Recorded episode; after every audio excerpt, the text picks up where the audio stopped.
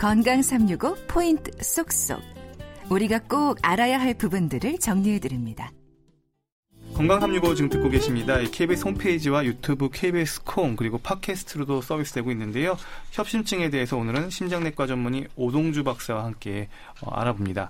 그러면 협심증에도 종류가 있다고 들었는데요. 되게 크게 세 가지로 나눌 수 있어요. 안정형, 그러니까 진짜 안정되는 거, 그 불안정형, 그다음에 변이형인데 좀 말이 좀 조금 어렵죠. 네네. 어떤 좀 특징들이 말, 있나요? 말 그대로 안정형이라는 거는 감, 어, 가만히 있을 때는 안 아픈데 움직이면 아픈 거예요. 어, 제일 환자분들이 많이 호소하시는 게 아침에 막 건널목 시, 저기 신호 바뀔까봐 막 뛰어가잖아요. 그때 이제 답답하다. 그리고 이제 지하철 계단 올라갈 때.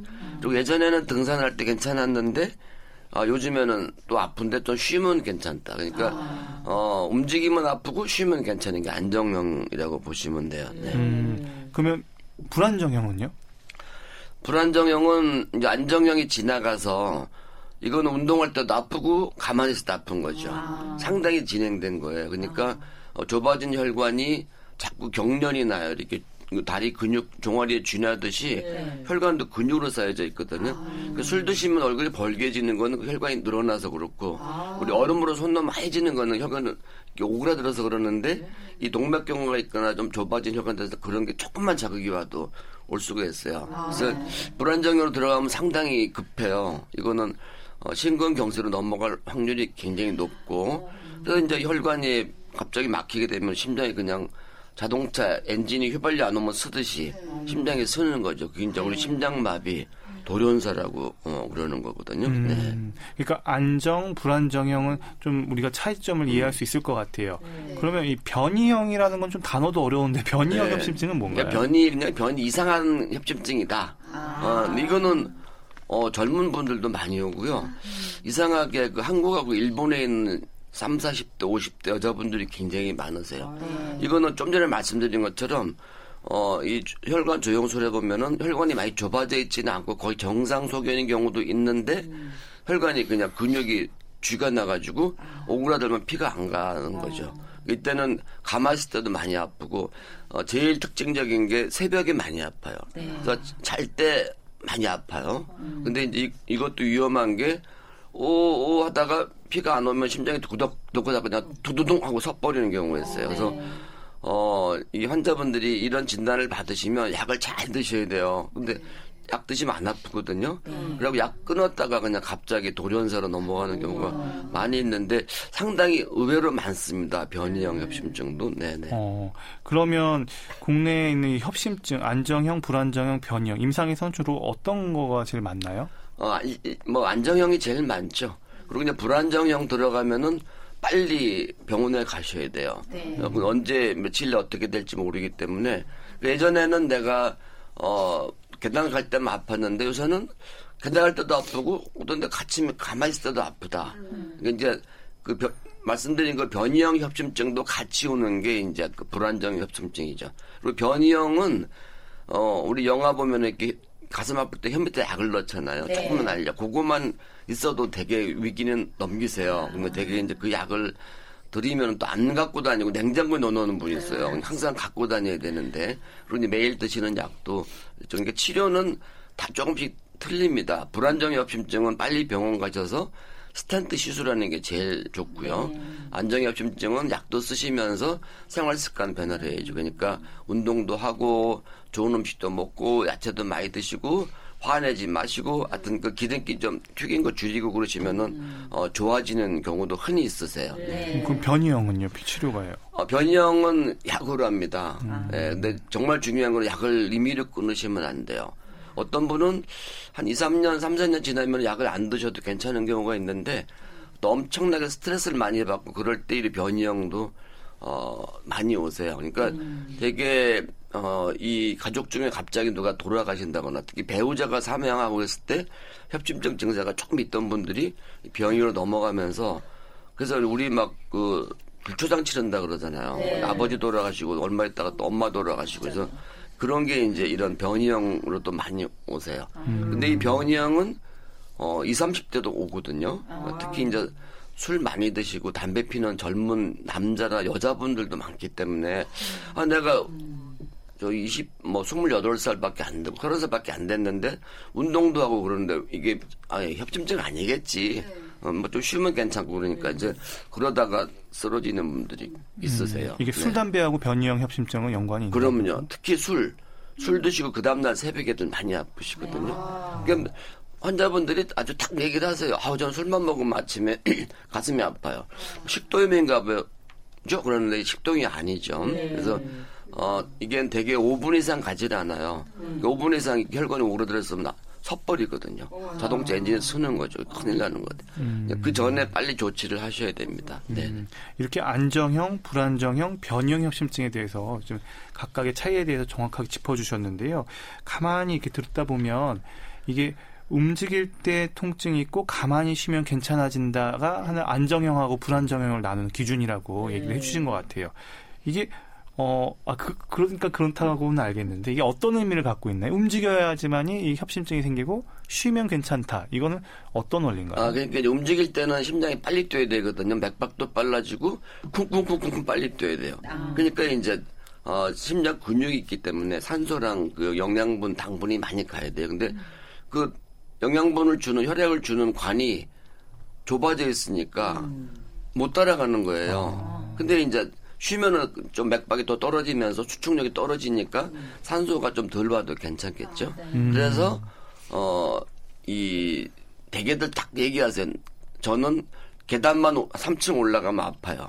뭐 근데 옛날에는 5층 아프던 게 지금은 1, 2층만 가도 아프다. 그때는 상당히 그 협심증이 진행을 하고 있는 거죠. 네. 음, 그러니까 좁은 혈관이 감당을 못하는 거군요. 그 그렇죠. 심장이 네네, 갑자기 네네. 어, 운동을 네. 하거나 했을 때 어, 그러면 이 각각 안정형이나 불안정형, 변이형 통증 지속 시간에 차이가 있을까요? 어, 안정형은 말 그대로 이제 쉬면은 되게 가라앉으시거든요. 근데 이제 그 이런 분이 많으세요.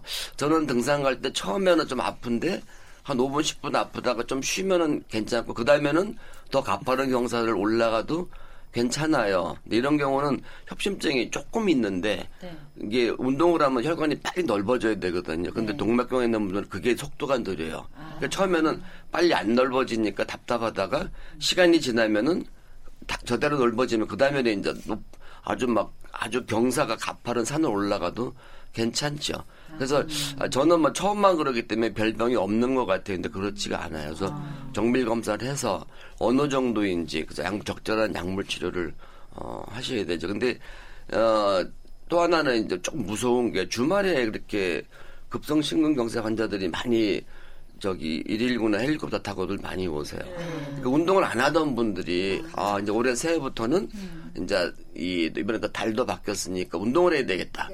그러니까 안 하던 그냥 운동을 갑자기 높은 산을 올라가거나 계단을 막 10층씩 뛰어 올라가다 보면은 그 동맥경화 있는 부위가 막 이 과열이 돼가지고 금이 가요. 예, 금이 가면 우리 면도하다가 베이면은 피가 나오잖아요. 혈관 안에서 똑같은 일이 일어나니까 피가 나다가 피떡이 생겨서 한 10% 20% 좁아져 있던 분들이 갑자기 막히는 거죠. 그게 더 더 안 좋아요, 사실은. 전혀 방비가 안 돼 있거든, 심장. 네네. 그러니까 협심증은 대부분 안정형이나 불안정형, 변이형 모두 이 가슴 아픈 통증 시간은 한 5분 이내인 거죠. 어, 오래 가면 10분인데 대개 5분 이내세요. 그리고 이제 우리가 자꾸 가슴 얘기만 하는데 사실은 한 3분의 1의 환자는 배가 아파요. 어, 이제 자기 빨리 걸으면 배가 아프다 그러거든요. 진짜 내시경하고 그러시는데 혈관이 심장에 세 개가 있는데 어느 쪽 혈관이 좁아지냐 막히냐에 따라서 오- 저 아래쪽 게 좁아지고 막히면 배가 아프세요. 그리고 또 하나 어, 정말 어, 이건 확실해요. 그래서 어, 나는 막 긴장하고 걸을 때 양쪽 목이 조여요. 목이 조여요. 근데 가슴 괜찮거든요. 목이 조이는 것도 시- 심장혈관 중에 오- 위쪽 부분 혈관이 경련이 오거나 좁아져 있으면 목이 조이세요. 그래서 저는 어, 환자분들이 벌써 이렇게 딱 들어오시는데 좀 살도 좀 쪘고 담배 냄새 좀 나시는데 아우 선생님 요즘에 전에는 안 그랬는데 추운 데 가면 자꾸 목이 조여요.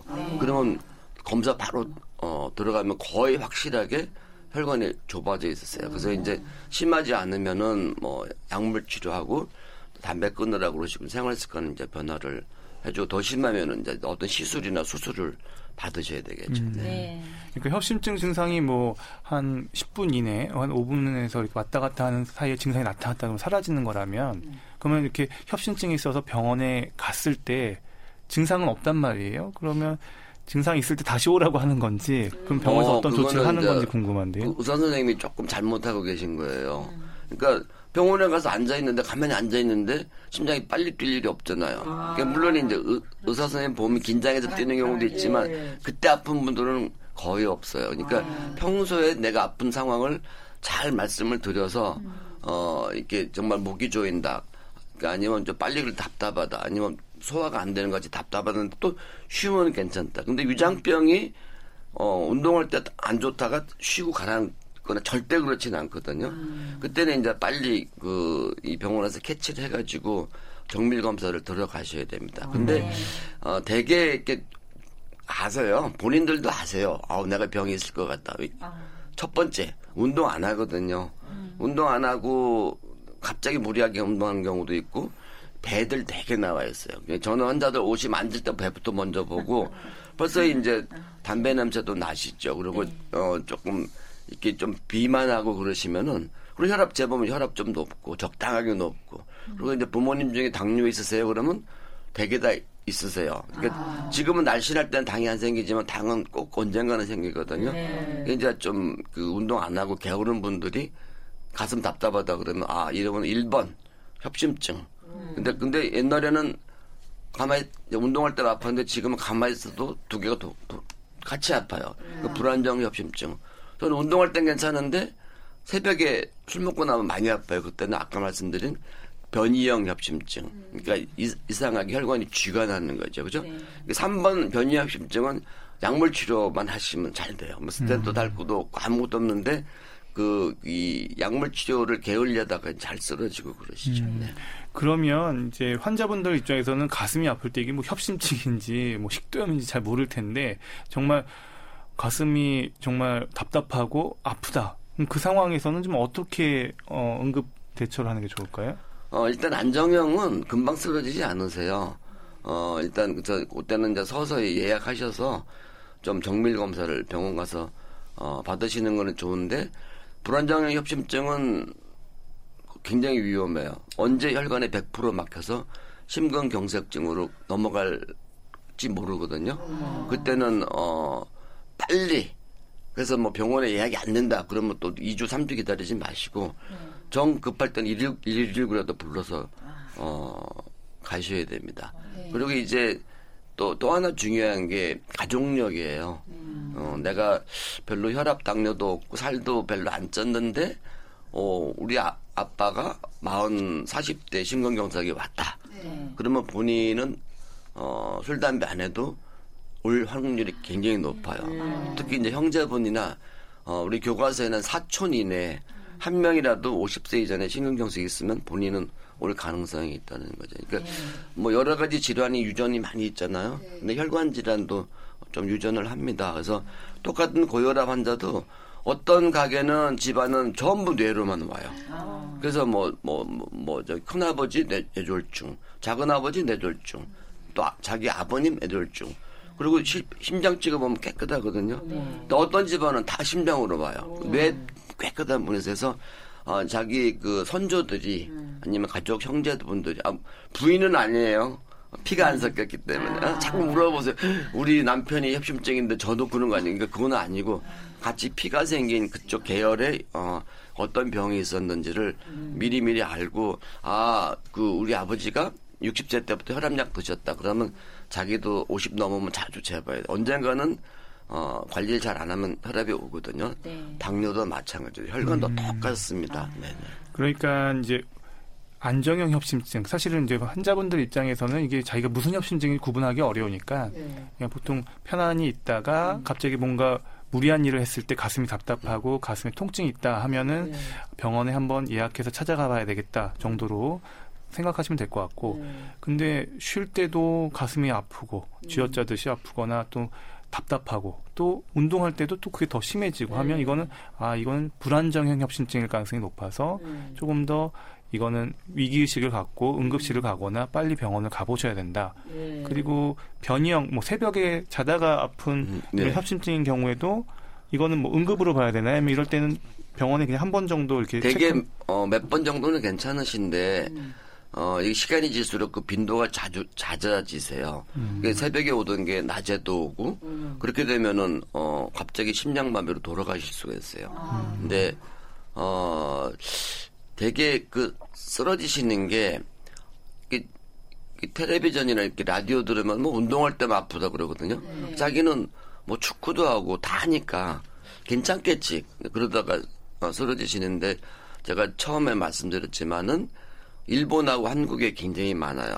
이게 어떤 뭐 저기 이 인종적인 차이가 있는 것 같습니다. 그래서 특히 일본, 한국에서도 이런 병의 합심증 논문이 어, 저희도 많이 내고 있거든요. 네. 이게, 어, 40대 중반, 50대 초반의 여성분들이 약간 비만하고, 그리고 그런 통증이 자꾸 오면은, 어, 그냥 이 간구하지 마시고, 한 번쯤 이긴 게 아닌가. 이거 돌아가세요. 음. 어, 제가 의사하면서 한 20명 정도 진단을 내려드렸는데, 약을 드시다가 몇 달 있다가 임의를 끊은 분들이 응급실로 오시는데 이미 돌아가셔서 오세요. 아. 그 손에는 막그 그 혀 밑에 넣는 약 있죠. 나이트로 그러세요. 그거 병을 쥐고 그 병을 뜨다가 심장이 톡 섞버리는 거예요. 아. 그 심장마비라는 거는 우리 어 텔레비전에서 연덕국에서 보듯이 뭐 서서히 뭐 어 나 죽을 것 같다 죽을 것 같다 이렇게 그러다 그러는 경우도 있지만 음. 그것보다는 심장마비는 이렇게 얘기하다가 갑자기 툭 서요. 아. 어, 여러분 저기 차 몰고 가다 휘발유 떨어지면 네.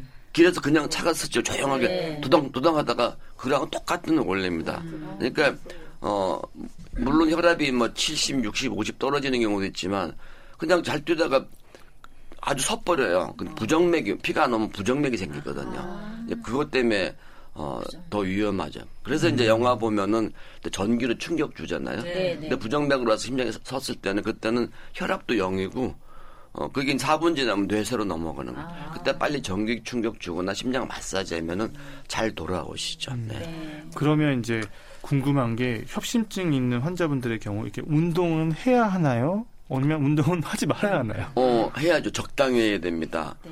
이제 중요한 거는 갑자기 많이 하시면 안 돼요. 네. 그러니까 우리 몸이라는 거는 서서히 적응하게 돼 있거든요. 그래서 이제 처음에는 조금씩 좀 늘려나가고 물론 운동하시기 전에 약도 충분히 드시고 일반적인 걸 다 해놓은 다음에 하고 이제 그 다음에 본인이 견디게 되면은 조금씩 조금씩 운동 강도를 어, 높여드리죠.